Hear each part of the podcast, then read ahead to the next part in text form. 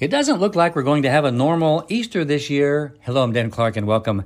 Do you remember getting dressed up for Easter when you were a child? I grew up in the church world and we did. I mean, it was a big deal. Always got something new to wear or at least a shirt, pair of shoes maybe, I don't know. And it was a really big thing because Easter was a big Sunday for us because it was part of our religious tradition.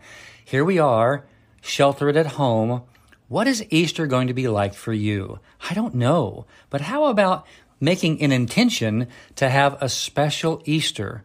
I don't know how you could do that. Maybe get together with a bunch of people on Zoom or a FaceTime or on the phone. Just connect with whoever is in your world, with family or friends. Reach out to a lot of people this Easter.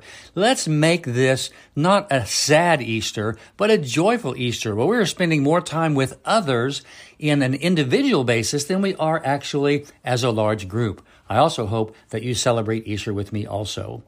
I love you. I'm Dan Clark.